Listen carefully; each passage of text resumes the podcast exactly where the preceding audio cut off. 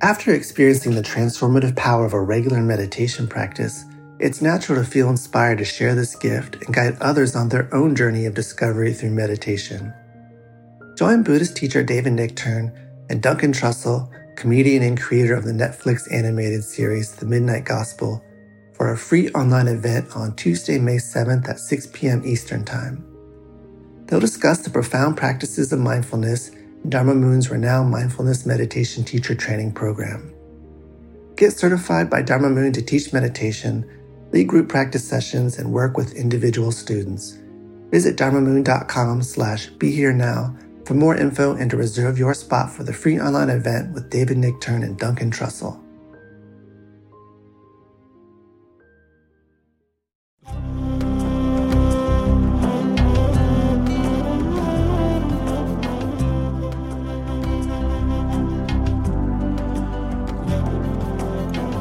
Welcome to the Jack Kornfield Heart Wisdom Hour.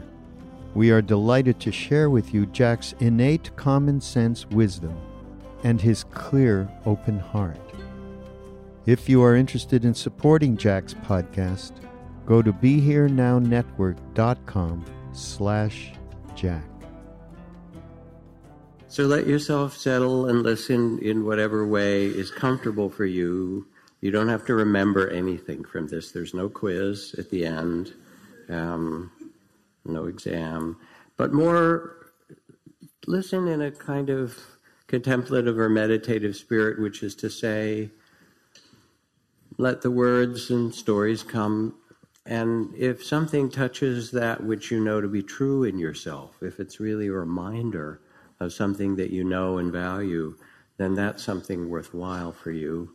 And if it doesn't seem right, just let it go. Over the course of this year, in these um, monthly Monday nights that I'm um, able to do, and it's very nice to be back, um, I've been working through a series of teachings which are called in the Buddhist tradition the Ten Perfections, the perfections of the heart. Um, and I'd like to speak of them also as an expression of our own Buddha nature, of what is born into us, of the, the beautiful qualities and capacities that every human being is born with and that can be developed or that can be um, brought forward, um, even though we might forget or lose them. So we've talked about in these past months um, the quality of integrity or virtue, the quality of generosity of a generous heart, the quality of wisdom, the quality of wise effort, um, those kind of qualities. And tonight, we get to talk about what's traditionally called the, the perfection of patience. Now, this is a tough one, and not just for you. But the story that starts these uh, perfections and that I didn't really tell, um, I think, on the first Monday night of this series, um, is that when one takes a vow to become fully enlightened as a Buddha, it's said then, having taken such a vow, in general, and it took uh, the last Buddha, Siddhartha Gautama Shakyamuni Buddha, uh, more or less this amount of time, um, practicing patience and wisdom and loving kindness and compassion and dedication and truthfulness and generosity and so forth um, for 100,000 mahakalpas and for immensities. And a mahakalpa is described as the length of time it takes if you have a mountain that's as high as Mount Everest, five, seven yojanas high, the distance an ox cart can go in a day. And every hundred years, a bird flies across the top of the mountain with a silk scarf in its beak, dragging it across the top of the mountain and wearing it down a little bit. When that mountain is worn down, that's one Mahakalpa. So you hear this and you go, all right, I can be patient a little bit and maybe wise and virtuous and so once in a while, but a hundred thousand Mahakalpas and then for immensities, and the beautiful thing about it is that it's a mythological number. It's a it's a, a number that's not literal, because when you hear it, it's impossible. And what it means actually is that you have to understand this not within time, but it's an invitation to see something outside of time, something that's more universal and grand, like the turning of the seasons and the turning of the galaxies itself. And then when you understand it in this way, you start to see that these perfections are not something that are out there to be gained after a hundred thousand mahakalpas of the bird wearing the mountain down, but rather they're a kind of flowering that can happen um, that doesn't uh, exist because you get to be better and better at something, but rather that you discover that this is actually who you are. This is your own true nature. Um, now, I was running a retreat and doing a ritual, a ceremony for the empowerment of some new teachers at our retreat hall, which is part of this campus that's um, beyond this building. Some of you may have done, many of you have done retreats there. And it was built, it was finished in 1999, so it's been open for 17 or 18 years. And I did a quick cal- calculation for the fun of it, and how many people come on retreat typically, how many retreat days a year, how many hours during the day. And I said, oh, 3.4 million meditation hours in that room already. I thought that was very impressive. You know, so these numbers, mahakalpas and things like that, they actually happen, and they happen to you because it's not a hundred thousand of the bird, but it's a hundred thousand breaths. And how many do you pay attention to? What does it mean? And a hundred thousand steps, and and uh, you know, ten thousand moments of looking in the eyes of the people that you love around you um, and the invitation from these qualities is to make the, these moments really alive for yourself, which is really, in part, why we practice. Now, you know, normally one thinks, all right, I'm going to do meditation and I'll get better at it and I'll improve myself and I'll be a better person. And maybe I'll even get enlightened whatever that is, but maybe I'll find out what it is, right? But then you notice when you're sitting that one of the great desires that happens when one's sitting is the desire to hear the bell, right? you know it's true. All right. So this guy goes to the Zen master and he says, a really ardent young man. They're the most troublesome of all, but the most interesting.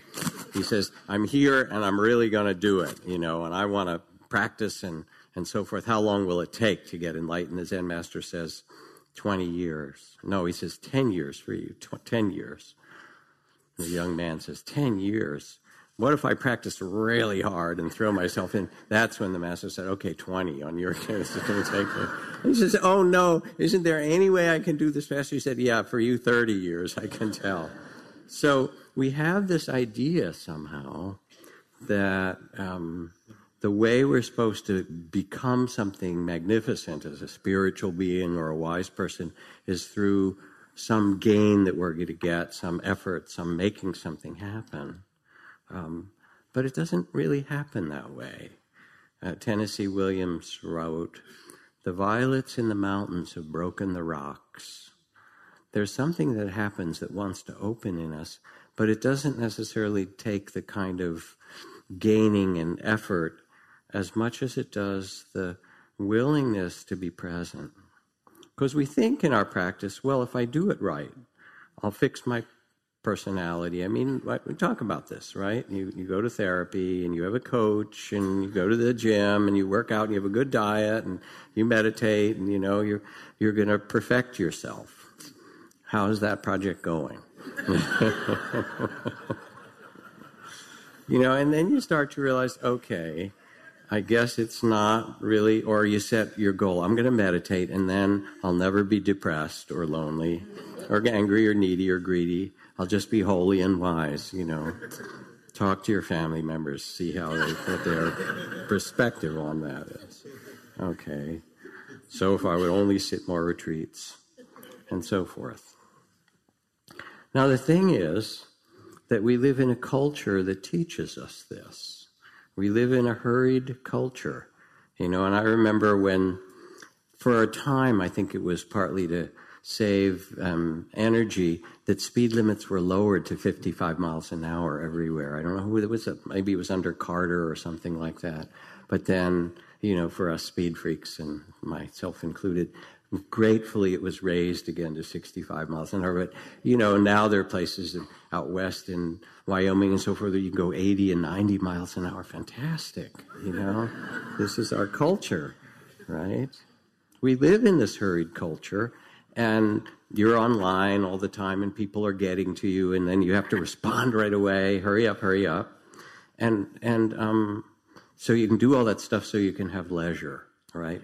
You got computers so you could get all your work done so you could have more leisure time. How many people after you got your computers and your devices have more leisure time? Raise your hand. Come on let's be you know. It's not the way our culture works. Just more more, more, more, and quicker and sooner, right? Um, and then we have our hurried children. So I think about this uh, psychiatrist from Tufts University, Dr. Elkind, who wrote a book about seeing kids who are eight and nine and ten years old with ulcers from stress. And I was teaching in China and in, in uh, Singapore and working with some people from South Korea. Um, and there's a high suicide rate among kids especially, you know, high school, college age, because there is so much pressure. I was giving a talk at the largest psychology department in China, in Beijing Normal University. They said, What do we need to talk about? I said, Well, why don't we talk about what's happening to the kids? But it's not just there, you know.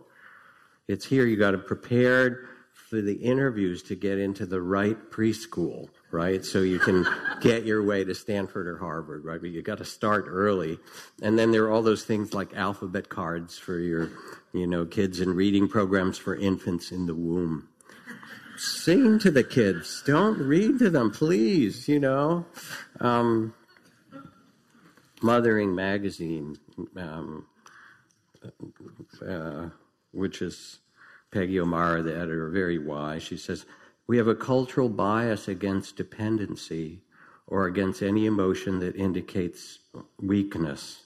Nowhere more tragically evident than the way we push our children beyond their limits and timetables with outside standards.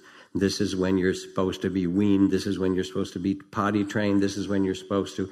Instead of teaching them to trust themselves, putting good, healthy food on the table instead of saying, finish everything on your plate, Give them healthy food and let them learn to regulate themselves. She says, begrudging dependency because it is not independence is like begrudging winter because it's not yet spring. Dependency blossoms into independence in its own sweet time, and our children grow from crawling to walking, babbling to talking, puberty into sexuality.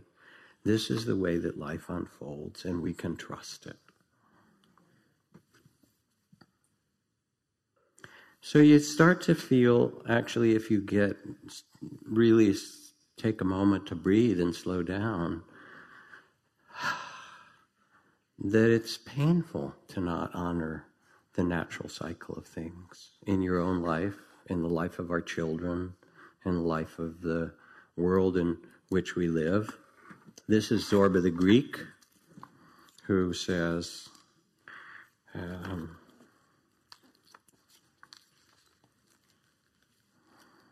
I remember one morning I discovered a cocoon in the bark of a tree just as a butterfly was making a hole in its case and preparing to come out. I waited a while, but it was too long appearing and I was impatient. I bent over it and breathed on it to warm it and warmed it as quickly as I could and the miracle began to op- began to happen before my eyes faster than life. The case opened, the butterfly started slowly crawling out and I shall never forget my horror when I saw how its wings were folded back and crumpled. The wretched butterfly tried with its whole trembling body to unfold them. Bending over it, I tried to help it with my breath. In vain. It needed to be hatched out patiently, and the unfolding of the wings needed to be a gradual process in the sun. Now it was too late. My breath had forced the butterfly to appear all crumpled before its time. It struggled desperately and a few minutes later died in the palm of my hand. And of course, he's a brilliant writer, and so he can use that scene from his life to remind us of something that's really important for us as human beings of what is the natural unfolding of our children, of our own bodies, of our aging, of our adolescence, of our whatever it happens to be, of the work that we care about. So it turns out that spiritual practice is not about the perfection of yourself, it's really the perfection of love. And in that, this quality of patience um, is more the quality of listening, the listening heart, of attending, of presence, of living in the mystery of being alive rather than being looking for the goal, whether it's the spiritual or some other goal that you might have. From T.S. Eliot again, where he writes, I said to my soul, Be still and wait without hope, for hope would be hope of the wrong thing.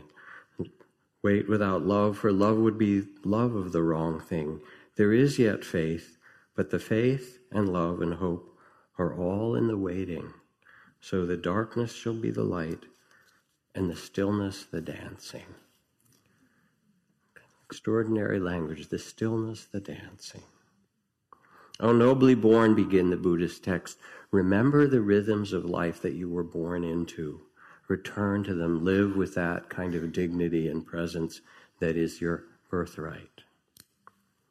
So we talk about patience, but really, patience is not a very good word. Because patience is like, well, if I wait long enough, something good will happen, right? I'm waiting and waiting. People sit in meditation, waiting and waiting for something to happen like waiting on the bus, right?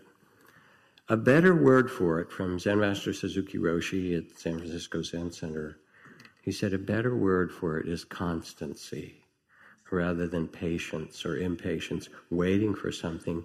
It's simply a willingness to be present, as we just did in our meditation, to sit and feel this breath, these emotions, these thoughts and stories in the mind, the ones that are skillful and the ones that are unskillful, um, these experiences in our body that need to be tended to, to begin to trust the unfolding of this body and mind as we become present.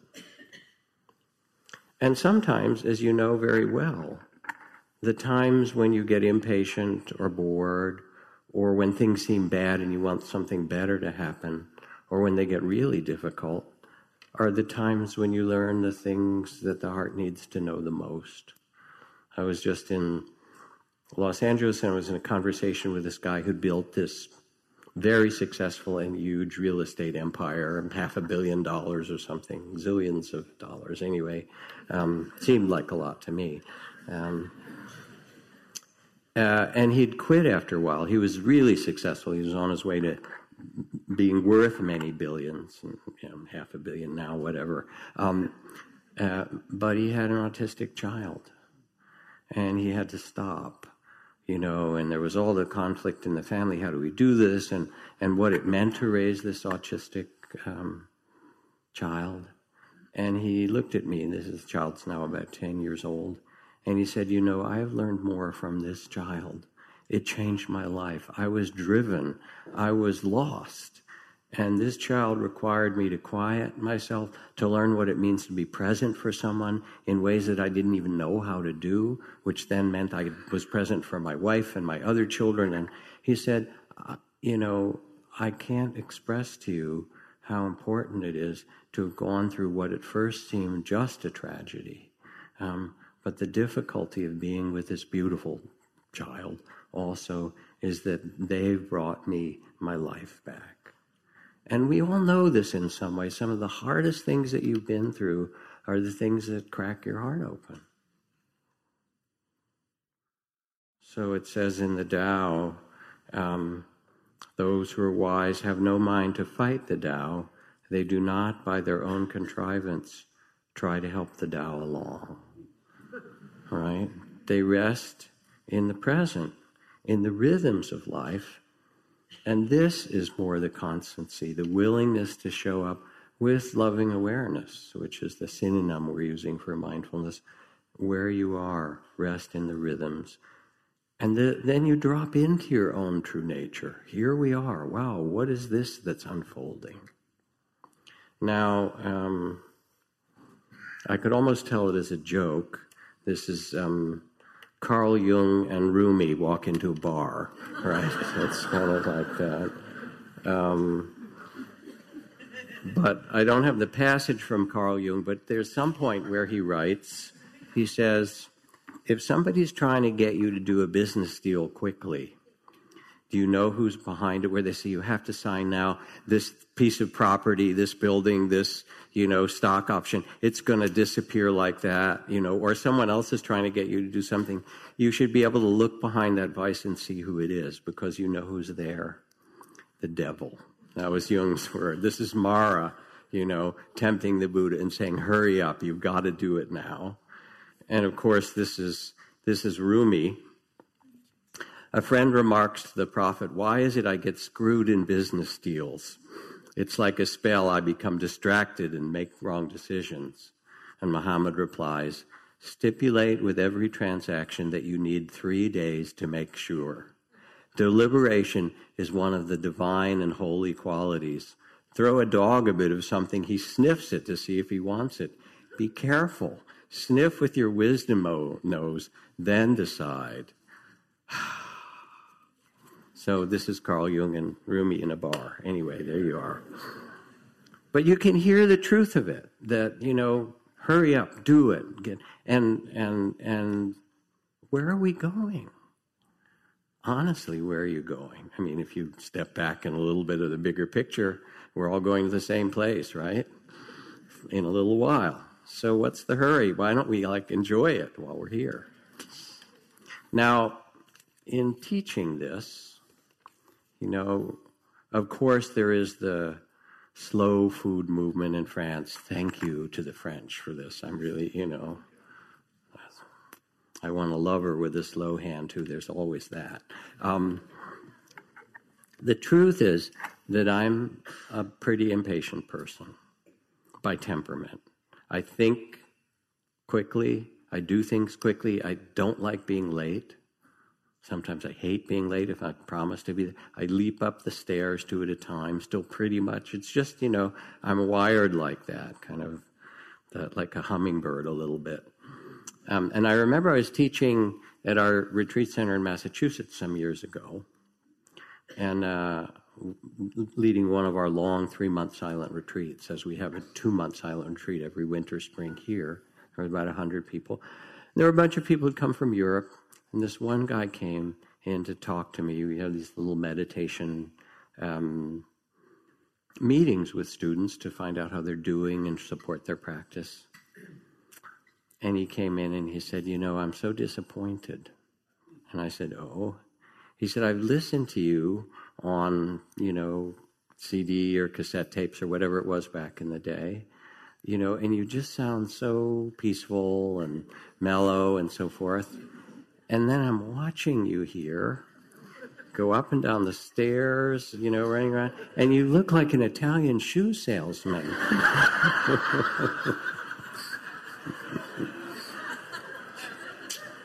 Would you like to see our latest uh, fashion? Yeah.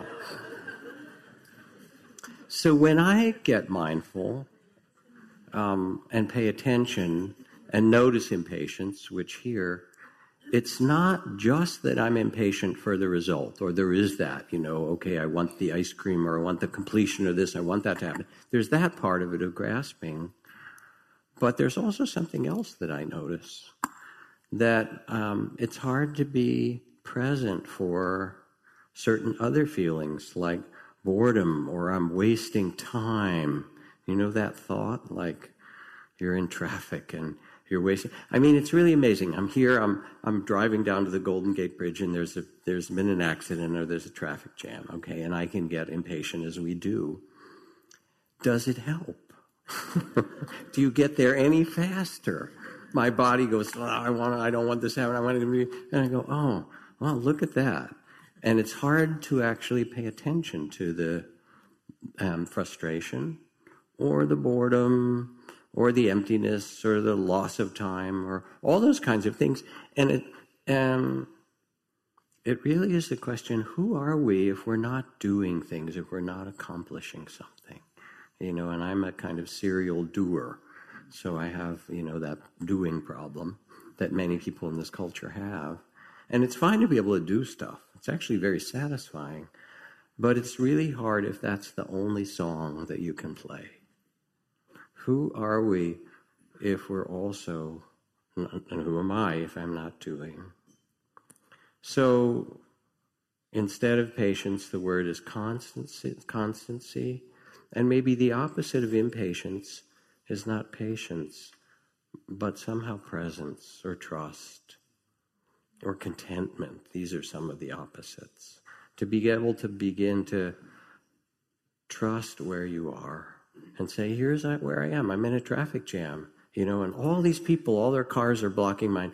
My car's blocking theirs. I'm part of the traffic jam. You know, you're blaming all of them, but you forget to look at the other car that you've added to it, right? But the images of like the person who's riding the train and they carry their bags, they won't put them down, like, you know, you're going to get there faster or something like that. You can pick all the flowers, says Pablo Neruda, but you can't stop the spring. There's something in that verse, especially, you know, in these times and genuine concern for the climate of the earth and things like that, which maybe talk about in a, in a minute.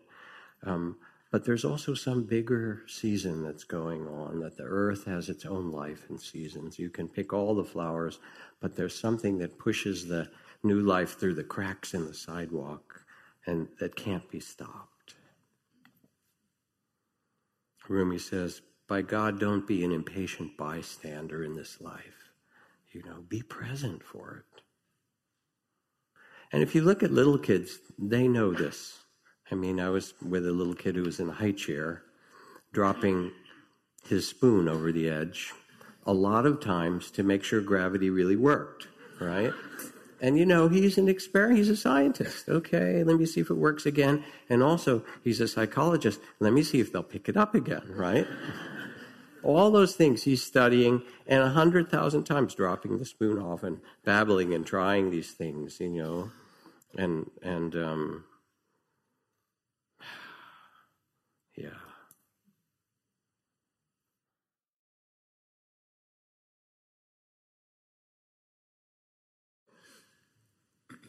So, in spiritual life, we might have the sense of progress, getting better, like in electronics and technology, a, a, a, smaller, smarter smartphone, you know, that has more capacities and, you know, and so forth. Um, the old Zen story that describes it of his, of Zen master who's there and a student is meditating, and the master says, Well, what are you doing? He said, I'm meditating so that I can get enlightened. I know that it's possible. And the master picks up a brick and he takes out his handkerchief and he starts rubbing the brick with his handkerchief. And the student says, What are you doing? He says, Well, I'm polishing this brick to turn it into a mirror. and the student said, No matter how you polish it, it's not going to turn into a mirror. And the man looked at the student and said, and no matter how hard you try in that way, you're not going to turn into the kind of enlightenment that you think you should be. Maybe you should be yourself. A brick is a brick. We have a certain measure of sorrow. Sorrow is our sorrow. Beauty is our beauty. And when we come into the present, we actually bow to our human incarnation and say, This is it. This is actually it. That's where enlightenment starts, where you are, here and now. And the real openings in spiritual life happen most frequently when we stop trying to make or do or be anything. And I know it for myself on my own retreats, there gets to a certain point where I just let go and I'm just there. Um, and that becomes, in some ways, the most beautiful and the most fruitful time. All kinds of things start to open up for me. And then somebody says, Yeah, but what about refugees? What about the war in Syria and South Sudan and the Philippines and Burma? What about continuing racism and injustice? What about climate change? Um, the moral arc of the universe may be long, but it bends toward justice. But it's pretty hard to bend it these days. It's sort of like it's um, bending maybe a little bit the other way for a bit. Um, how do we see patience in this? How do we see constancy? Um, you know, I think there are a few things to say. Uh, one, which is a passage from Thomas Merton that I love to read because it's got so much wisdom in it. He's speaking to a young activist and he says, a frustrated activist, do not depend on the hope of results. You may have to face the fact that your work will be apparently worthless and even achieve no result at all, if not perhaps at times result in the opposite of what you expected. As you get used to this idea, you start more and more to concentrate not on the results, but on the value, the rightness, and the truth of the work itself. That somehow you get quiet enough to listen and say, What really matters to me? And this is the direction I'm, I'm headed in. And I don't know, I can't tell what's going to, it's not given to you to know how it's going to turn out. But what's given to you is to quiet your mind and tend your heart and sense what is the direction that I want to offer of my life to this world. And then, whether it's injustice or climate change or racism or warfare or all those kinds of things, you can act, but you act in a different way. You know, you act the way Gandhi acted, and what he did, as you know, we all know from the story, is he took one day a week in silence where he didn't do anything. And he's in the middle of taking apart the entire British Empire and there's hundreds of thousands of people marching and people getting killed and so forth. Gandhiji, Gandhiji, you must come. You know, people are dying. And he said, I'm sorry, it's Thursday. This is my day off, right? I can't come. I sit in silence on Thursday. And he sat to quiet himself and to listen in some way to a different channel than the channel of doing, to listen, what matters to me? What do I care about in this life? And how can I align my actions and my words to the Tao, to what's really unfolding, and to the deepest values that I carry? And you might say, well, that's Gandhi. But I was just also with uh, kind of Silicon Valley people, including some people who run these, you know, the Facebook, Google kind of giant companies. And I was talking to the CEO of one of them who said, Yeah, I'm taking next week off because we have we really have to do some visioning about where our com- corporation, or company, and our hundreds, thousands of employees are going. And um, I can't do that in my office. I just have to go and be quiet for a while. And then I get an intuition, I get a, a knowing. We talked about it, and I talked to him a few days later after he'd been kind of quiet for some days. He said, Oh, yeah, it's all starting to come. And you know this um, you know, sometimes when you're taking a walk is when all of a sudden you understand something, or, you know, in your dreams, if you remember them. And so there's a, it's not that you don't care about the world and respond to it and act in an honorable way, but it's a shift from trying to make it happen with your will and instead opening to what your heart tells you is the wisest thing to do from a quiet place like Gandhi and letting your actions then follow something that's more timeless. Og Mandino, he says, opportunities are everywhere, and so you must always let your hook be hanging. When you least expect it, a great fish will swim by, you know. So it's not that you just do it, but you also open yourself to listen in a different way.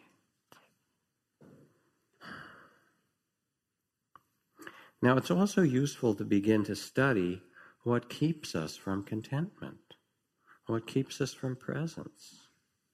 You know, how many people would be grateful for the day that you had? There are a lot of people in this world still without enough to eat, without shelter, who are um, whose lives are in danger in different ways, you know, or who is sick, you know. If your doctor calls and gives you this diagnosis, and then, you know, a few days later you get the call and says, I'm sorry, um, it was a mistake. You know, go, hallelujah, I have my life back, right? I thought I only had a few months to live. Um, and what do you do? You hug your children, you watch the rain, you look at the light on the golden grasses here, um, you know, and the, the beautiful kind of late evening summer light that happens for us in California. That's the outer gold kind of shines to our inner gold. Um, I mean, what really matters in the end? There aren't that many things in the end, you know. Did you love well? Maybe. Did you live fully instead of so much in the future and the past? Did you actually live your moments? And maybe did you learn to let go? Because if you don't learn it now, you're going to have a crash course at some point. It's going to come, you know. Hmm.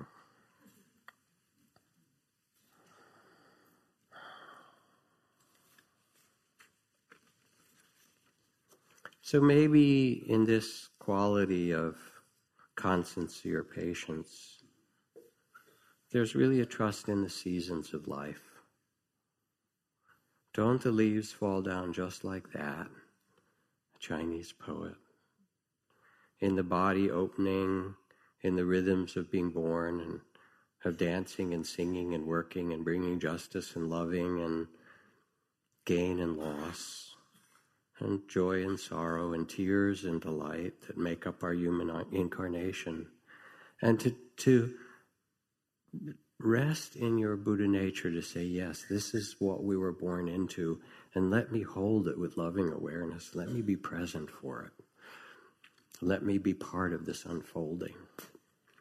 So when my daughter was um, six years old, we went, my family was raising her we went on sabbatical about every five years or so to Asia to live for six months or more. Um, and I would work on a book or something like that. We lived in a, in one village in Thailand and another village in Bali. And when she was six, we were living with this Balinese family. She went to this Balinese dance school because all the little girls in Bali were dancing, as you know, temple dancers on Jalan Sugriwa in Ubud back in the like late 80s.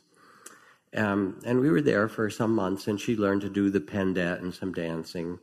Um, and then before we were supposed to leave, uh, she was going to have a recital, and some people were coming and so forth. And it was in the late afternoon, and we came, and I brought a video camera, right? And um, they started to prepare her and they um, first ritually bathed her and washed her down some, and they did some prayers over her. Um, and then they put this beautiful sarong on, and then they wrapped her body in this kind of gold silk about 20 times around her, you know. Then they put on this amazing jewelry. Then they started putting on makeup, more makeup than a six year old girl could die for having. It was just, she was just smiling like this, right? Um, and I'm noticing that the light is fading, you know, and I'm not going to get a good video, right, of this. It's going to be dark. And then the, the, the dance the teacher's wife comes over, who'd been actually my daughter's main teacher, and sticks these gold flowers in her hair and, you know, fix her. And they're just taking their time. And I'm getting more and more impatient, like I need to get, need to record this thing, right? Um, and the the dance teacher just kind of looked over at me like any good Zen master and kind of smiled, and then they kept prepping her for it. And finally, at some point, um, I remembered and I understood something. Because in Bali, um, when you dance, or when you sing, or when you make art, and there's so much art in the Balinese culture, you don't do it for the approval of other people. You're not doing it for your audience. You do it for the gods. And the beautiful thing is that it doesn't matter how old you are. If you're 80 years old and I saw one of the greatest dance masters of Bali who was in her 80s, who just did this extraordinary stuff. Or if you're five and six years old, you are dancing for the gods, and therefore you deserve the same care and the same gold and the same that the, the, the teacher's wife took off her own jewelry and put it all on my daughter. And it was, it was just magnificent. I don't have the pictures. but I have the lesson and the memory, and it's something that I'll, you know, that I'll treasure. Um, who are we doing it for? In some way, you know, we are we are acting and dancing in some way, going through our life, either to get it all done, or you know, check the things off our list, or do what you're supposed to do to accomplish all these things. And okay, I accomplished all this. Now what? What is this for? Or for the dance itself. Thomas Merton, again, you know, such a wonderful uh, contemplative and writer.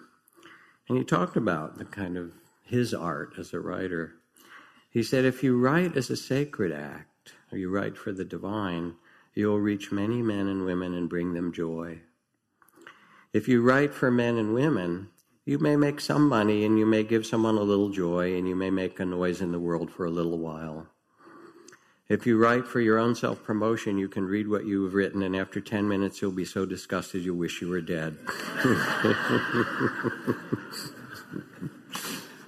now, it may be a little bit of an exaggeration, but you can hear the difference, can't you?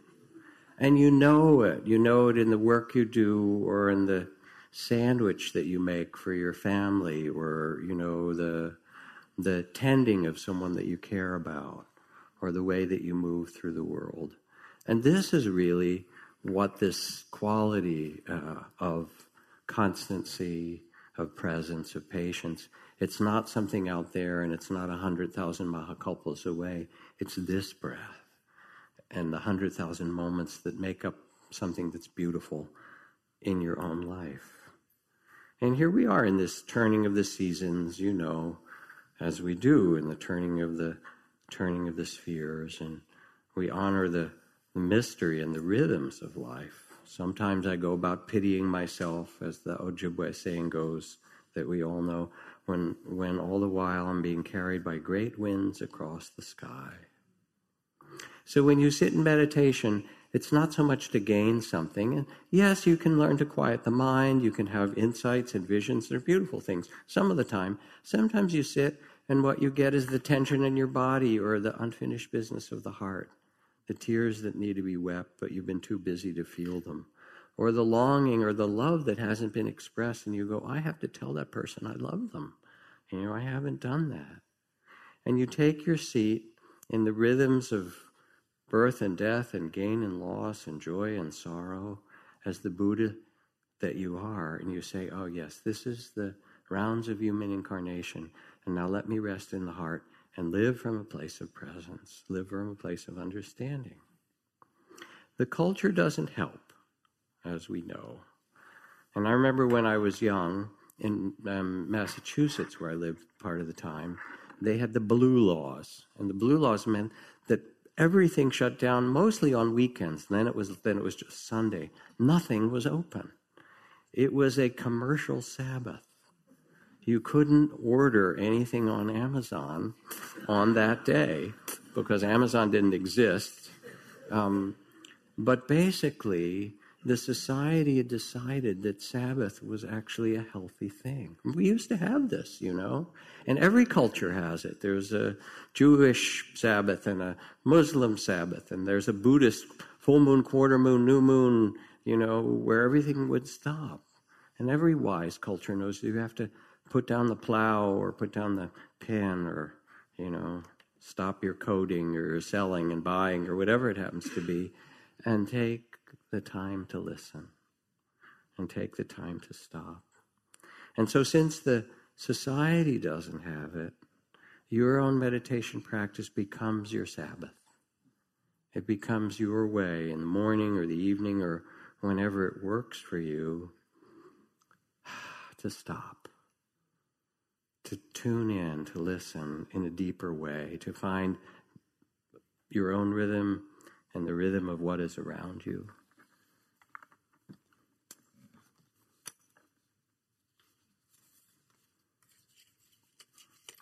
Looking for a story here. And this is, you know, it's a story about something bigger, but it could be a story about your meditation too, because sometimes it feels like it's working and sometimes it doesn't, whatever you're, if you have some model or ideal about it.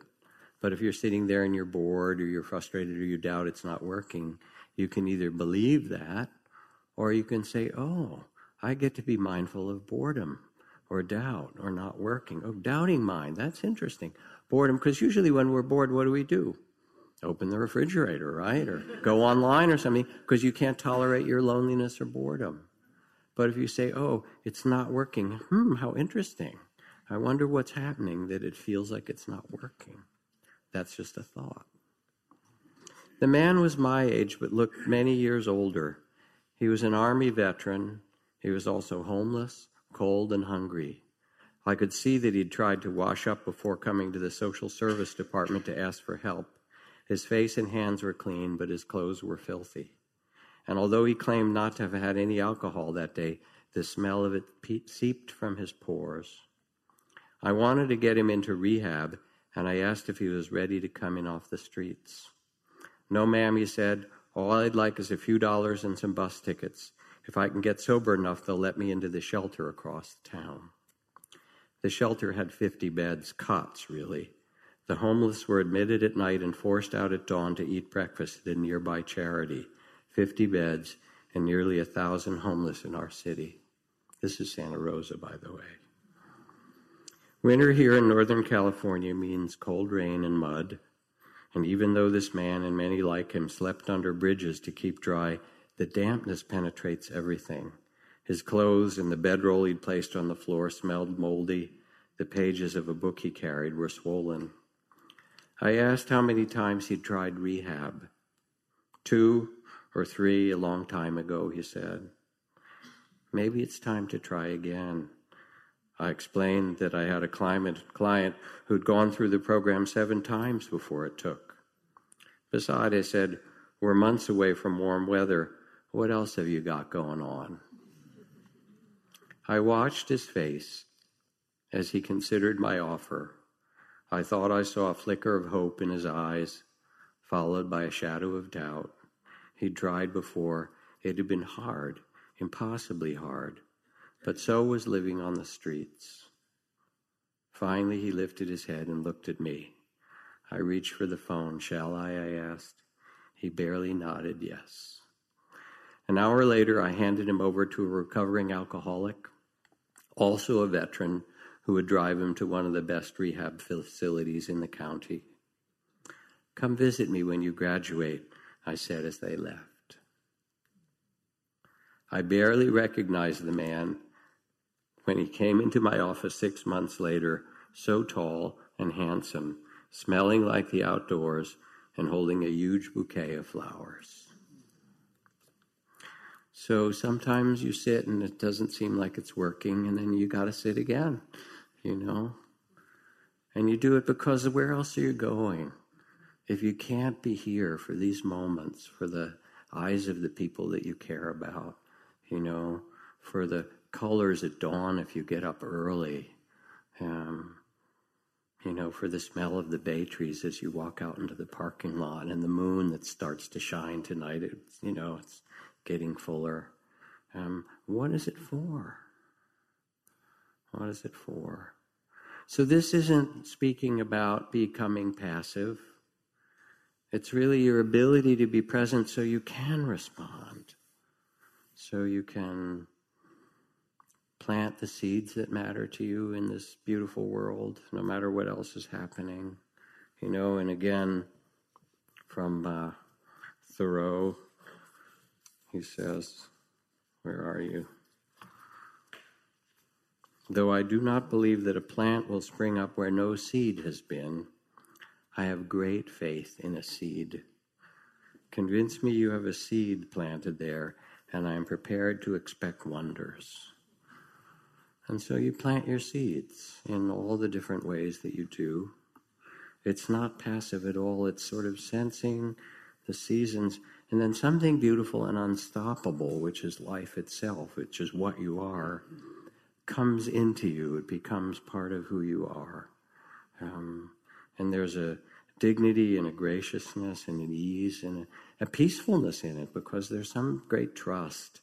You know, I've been training teachers now for almost 40 years, and we've had a whole succession of teacher trainings here. We've just started the latest Spirit Rock teacher training for 20 new retreat teachers, um, and they're almost all teachers of color because we've had um,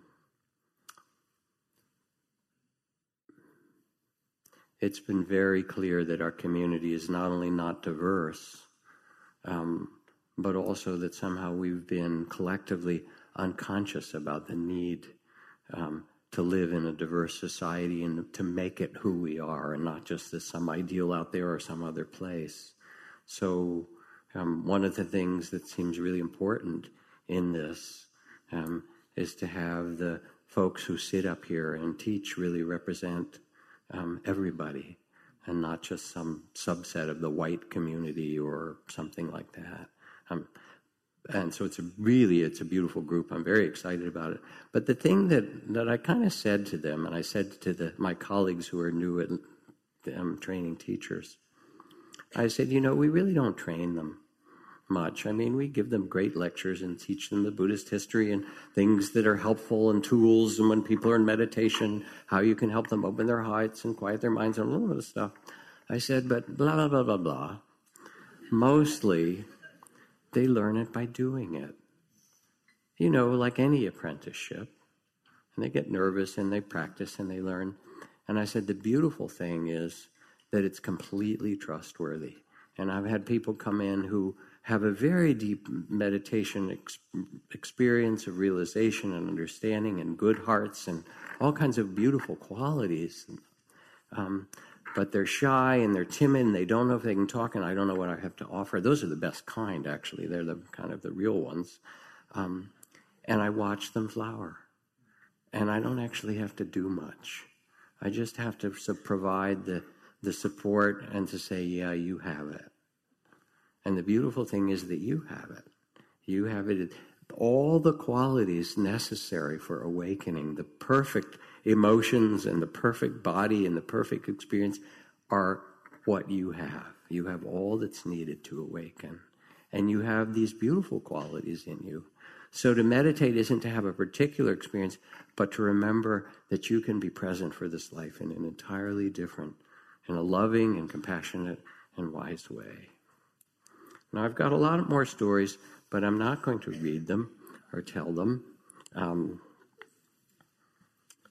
maybe one poem from Ikkyu, Zen poet. He says, Every day I hear the priests chant the sutras. They should learn to read the love letters sent by the wind and the rain, the blossoms and the moon. So it's not the words in the text, but it's really the attention to the to the world that that is, as my poet friend Alison Luterman says, nibbling your ear like a neglected lover. Come back, be present for it. And being present, by the way, the last thing before I read our penul- our, our, our final story, is that um, being present doesn't mean that it's going to be pleasant. The idea of be here now, you know, you've heard that book, and I just came from visiting Ram Dass, which was really wonderful in Hawaii. Trudy and I went to spend time with him because he um, presided over our wedding a year ago. We decided to go back and visit him. And he's 85 in his wheelchair for the last 18 years, you know, still aphasia. He can speak, but it's limited some, although his mind is very clear. But he's just all love he just looks at you and says, I love you. You know, I love this life. I love you too. And I love you and you, you know. And I love this day and I love the ceiling. I love the exit sign, you know. I mean, he's really funny about it. He, I love the floor. And he just, he can't stop loving everything. So it's, um, that part is is really wonderful. Um, and there he says, so you know, he looks at you and he says, "You have it. You are it. It's not like you have to be somebody else. No one's ever been like you before in this whole vast galaxy. So you might as well, you know, dance." Anyway, all right, where was I? Um, so I have a story as the last one to read, which is from one of my favorite children's books. And my daughter said to me, Dad, you can't read that story. And I said, Why not? He said, she said, You're too impatient. It's just not right. um, so, with that caveat, I will read it to you anyway. Um, and maybe my daughter will be patient with me, and maybe not, but that's not my practice. This is from Arnold Lobel, who's written a series of children's books called Frog and Toad. Um, many of you will know this, and if you don't, they're wonderful children's book. And so this is a chapter out of Frog and Toad, and you can picture this the uh, the, the the drawings that come with it. Frog and Toad are good friends. Frog was in his garden. Toad came walking by. What a fine garden you have, Frog, he said. Yes, said Frog, it is very nice, but it was hard work. I wish I had a garden, said Toad. Well, here are some flower seeds. Plant them in the ground, said Frog, and soon you will have a garden. How soon? asked Toad.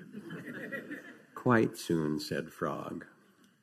Toad ran home. He planted the flower seeds. Now, seeds, said Toad, start growing. Toad walked up and down a few times.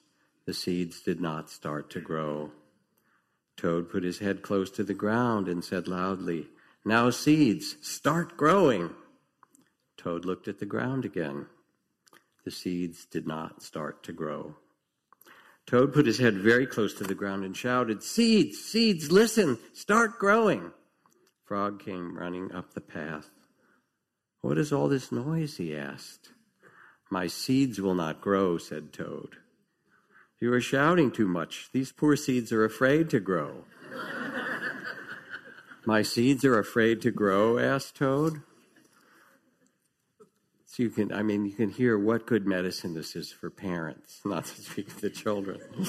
of course, said Frog. Leave them alone for a few days.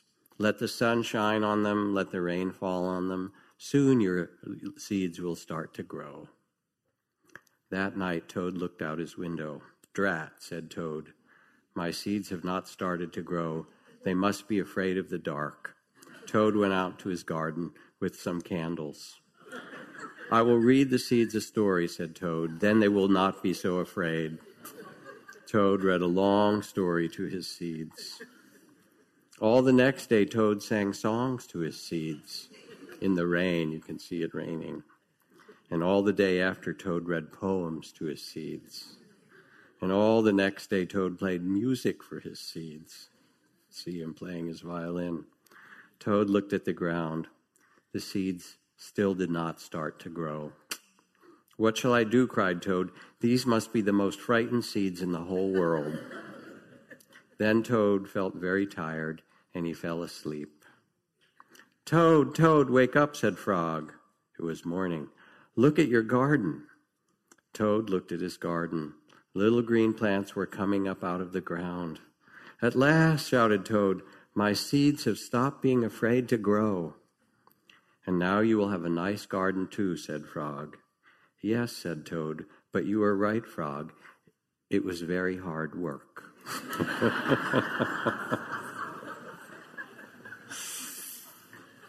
This is your Buddhist sutra for the evening. That's right. You know, if you do anything with this talk and you listen and it reminds you of something that's important to you, um, pay attention also to when you're impatient. Study impatience. It's actually a kind of interesting thing to get curious about. What is this? You know? What keeps you from joy or contentment or being you know, present just with the way things are and notice the stories that come or the feelings in the body and so forth. And if you bring loving awareness to that rather than looking for trying to become constant or patient, notice the other stuff and be patient with that or be present for it. And some very interesting things will happen in a few minutes. Well, how soon, actually? soon enough, right? Let's see.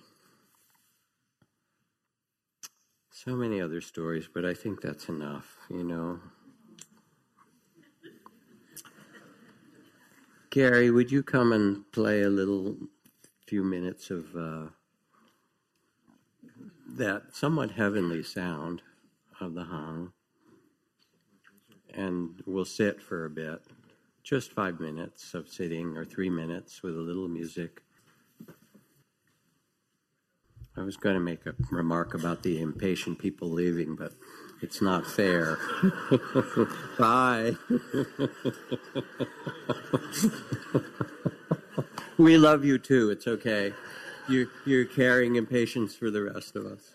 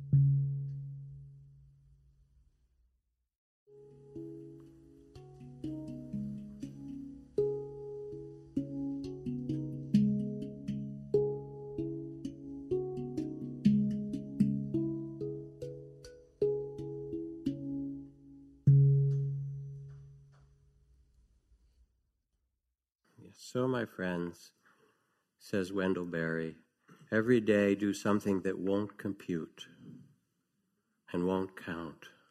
Love the world. Work out of love. Work for nothing. Love someone who doesn't deserve it. Invest in the millennium. Plant sequoias. Put your faith in the two inches of humus that will build under the trees every thousand years.